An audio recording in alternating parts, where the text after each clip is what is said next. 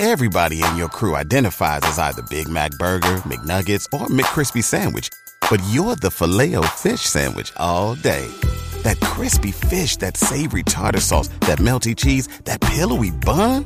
Yeah, you get it. Every time. And if you love the filet of fish, right now you can catch two of the classics you love for just $6. Limited time only. Price and participation may vary. Cannot be combined with any other offer. Single item at regular price. Ba da ba ba ba.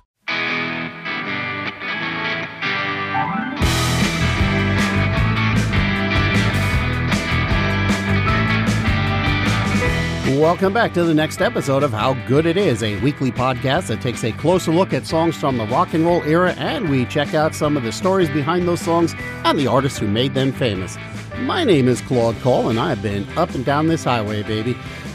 Hey, don't forget to check out the website, howgooditis.com, where you can find some stuff that I found interesting and some other things that don't necessarily fit well into the podcast. Also, go follow and like the show's Facebook page, which has some other stuff that'll keep you busy. You can find that over at facebook.com slash ow, how good it is pod. I have a trivia question for ye, and I think this time it's going to be one of those that you either know it right away or you don't. But in the song, Leader of the Pack, what's the name of the biker who dies in the song? I'll have the answer at the end of the show. A few weeks ago, we took a look at some of the popular songs written by Shel Silverstein. There was a lot of material to uh, pick through, so I decided to break that show into a couple of smaller ones, and we're going to dive back into Silverstein's material today. Now, as I mentioned last time around, Silverstein did a bunch of songs which became hits for other artists, such as The Unicorn, which turned into the uh, Irish Rovers signature tune, and A Boy Named Sue, which was Johnny Cash's only trip to the uh, Billboard Top 10, and a couple of albums worth of material for Dr. Hook and The Medicine Show, which also yielded a few hits. Now, the success of the Dr. Hook tracks led artist Bobby Bare to seek him out, and Silverstein worked with him for a while as well. This first song was written by Silverstein in 1965, and Bare turned it into a live audience favorite in 1973, although it doesn't appear to have uh, charted anywhere. Uh, this is called The Mermaid. Eyes are weak and dim. But don't go swimming with a mermaid, son, if you don't know how to swim. Cause her hair is green as seaweed, her skin is blue and pale. I'll tell you now before you start, you can love that girl with all your heart. But you're just gonna love the upper part.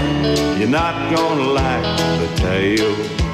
And so while the songs had a much more of a country style bent to them, they still retained uh, Silverstein's interesting sense of humor.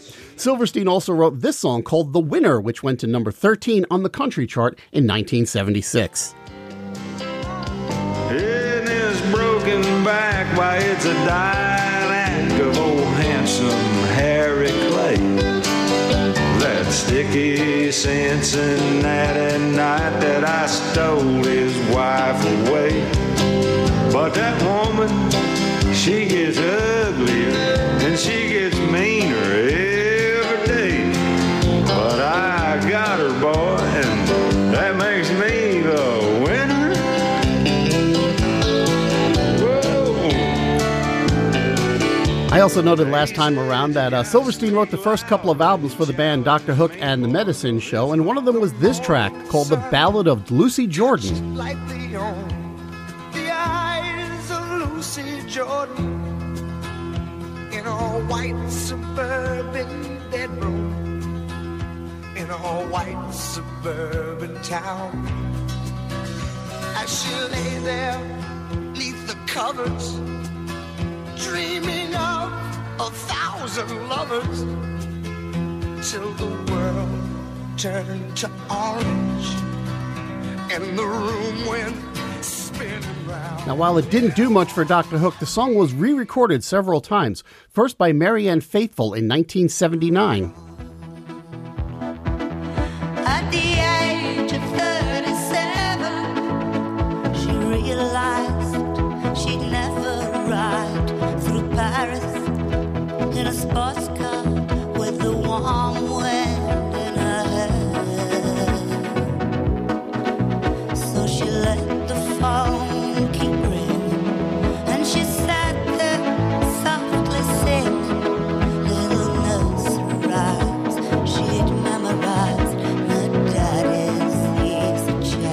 And then it got covered by Belinda Carlisle in 1996.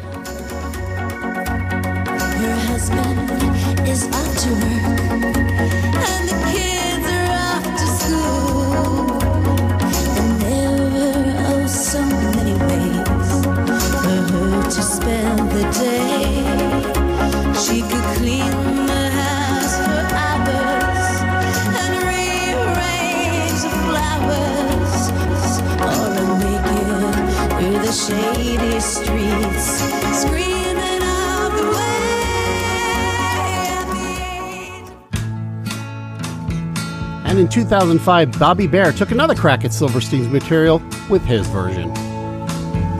morning sun touched lightly on the eyes of Lucy Joy in a white suburban bedroom in a white suburban town. Now, none of them really made any significant dent on the charts, but Marianne Faithfull's version did make it into the soundtracks of the films Montenegro and uh, also Thelma and Louise. Now, Shelvin Silverstein, he wrote a lot of material that was covered by many artists. That's the point here. But while most of his own musical output didn't achieve a lot of commercial success, he did manage to build up a following for his comedy songs, especially on the Dr. Demento radio show. Now, for those of you who don't know, Dr. Demento is the alter ego of Barry Hansen, who created the persona in 1970 when he was working at KPPC FM in Pasadena. The radio show was meant to be rock oldies, but every now and again Hansen would play a novelty record, and based on listener response, the show eventually became all novelties. He moved over to KMET, which is also in the Los Angeles area, and in 1974 the show was syndicated around the country. Dr. Demento is probably best known for being the DJ who brought Weird Al Yankovic to national attention. Uh, Yankovic would submit tapes to Hansen for airing, and in return, Hansen bankrolled Yankovic's first EP, which ultimately turned into a record deal for him. For the last few years, though, the Dr. Demento show has been available exclusively through online streaming on a paywalled site. At any rate, uh, Shel Silverstein had a pretty big following on Dr. Demento. See, that's where we started with this, remember? Because uh, Silverstein wrote so many songs that were either just plain silly or they were just recorded versions of his poetry for children. Uh, for instance, two of his more popular tracks on the Dr. Demento show include this one called Sarah Cynthia Sylvia Stout Would Not Take the Garbage Out. Sarah Cynthia Sylvia Stout would not take the garbage out. She'd scour the pots and scrape the pans, candy the yams and spice the hams, and though her daddy would scream and shout, she simply would not take the garbage out. And so it piled up to the ceilings. Coffee grounds, and potato peelings, brown bananas, rotten peas, chunks of sour cottage cheese. It filled the can, it covered the floor, it cracked the window, it blocked the door with bacon rinds and chicken bones. Now, that one's clearly a recitation, although it's got some guitar in the background. It's just fun, you know, kid gross out humor. And I have to admit, I had so much fun listening to it that I was having a hard time deciding where to stop it. The other one would be this one, Stacy Brown Got Two, which is framed as a children's song until you listen a little more closely. Do you know the reason for his success? No, we don't, so tell us. They say that he was double blessed.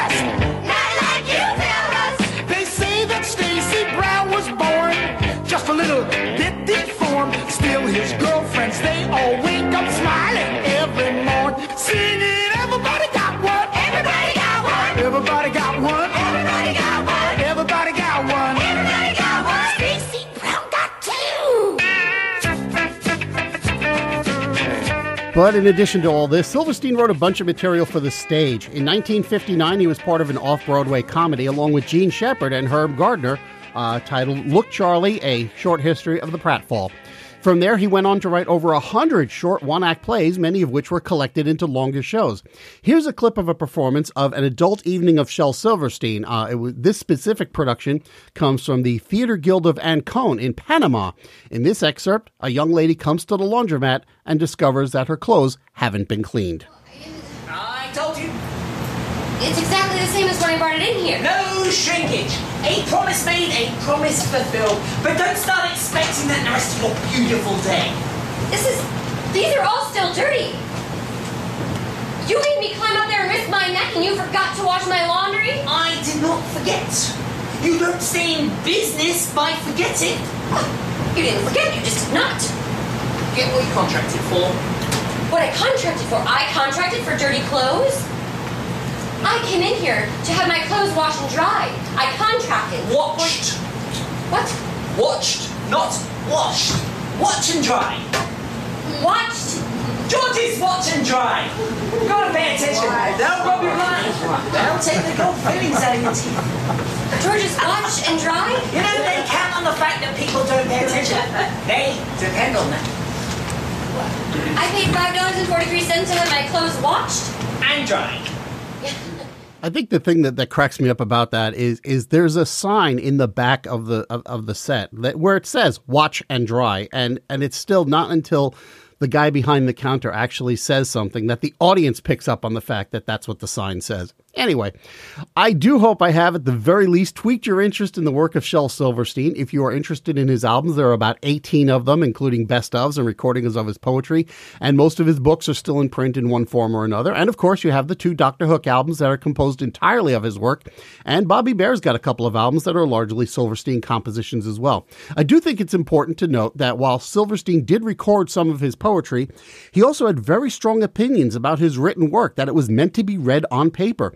And so he was very involved with every aspect of the publishing process of his books. He wouldn't let them get printed unless he had approval of the type, the size, the shape, the color, and the quality of the paper. And that's why, even now, 20 years after his death, most of his books aren't available in paperback format. All right, settle down, girls. It's time to answer today's trivia question. Back on page two, I asked you about the song Leader of the Pack. Specifically, what was the name of the biker who was killed in the song? Well, it, it really doesn't come up anywhere in the song itself, but rather in the spoken introduction, one of the girls brings it up. Is she really going out with him? Well, there she is. Let's ask her. Betty, is that Jimmy's ring you're wearing? Mm-hmm. So it appears our poor unfortunate biker Gee, great, was right? named Jimmy.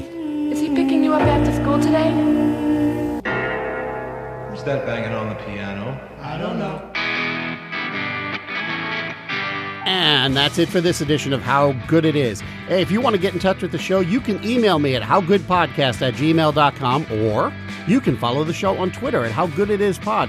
You can also visit, like, and follow the show's Facebook page at facebook.com slash How Good It Is Pod, or you can check out the show's website, howgooditis.com, where you might find a few extra bits for you.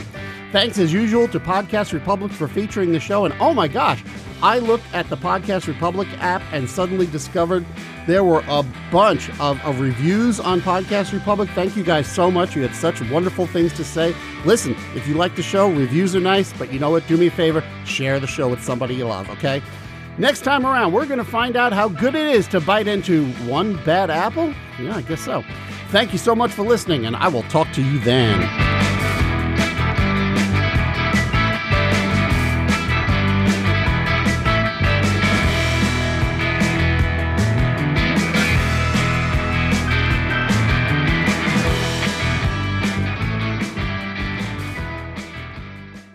Waiting on a tax return? Hopefully, it ends up in your hands. Fraudulent tax returns due to identity theft increased by 30% in 2023. If you're in a bind this tax season, LifeLock can help.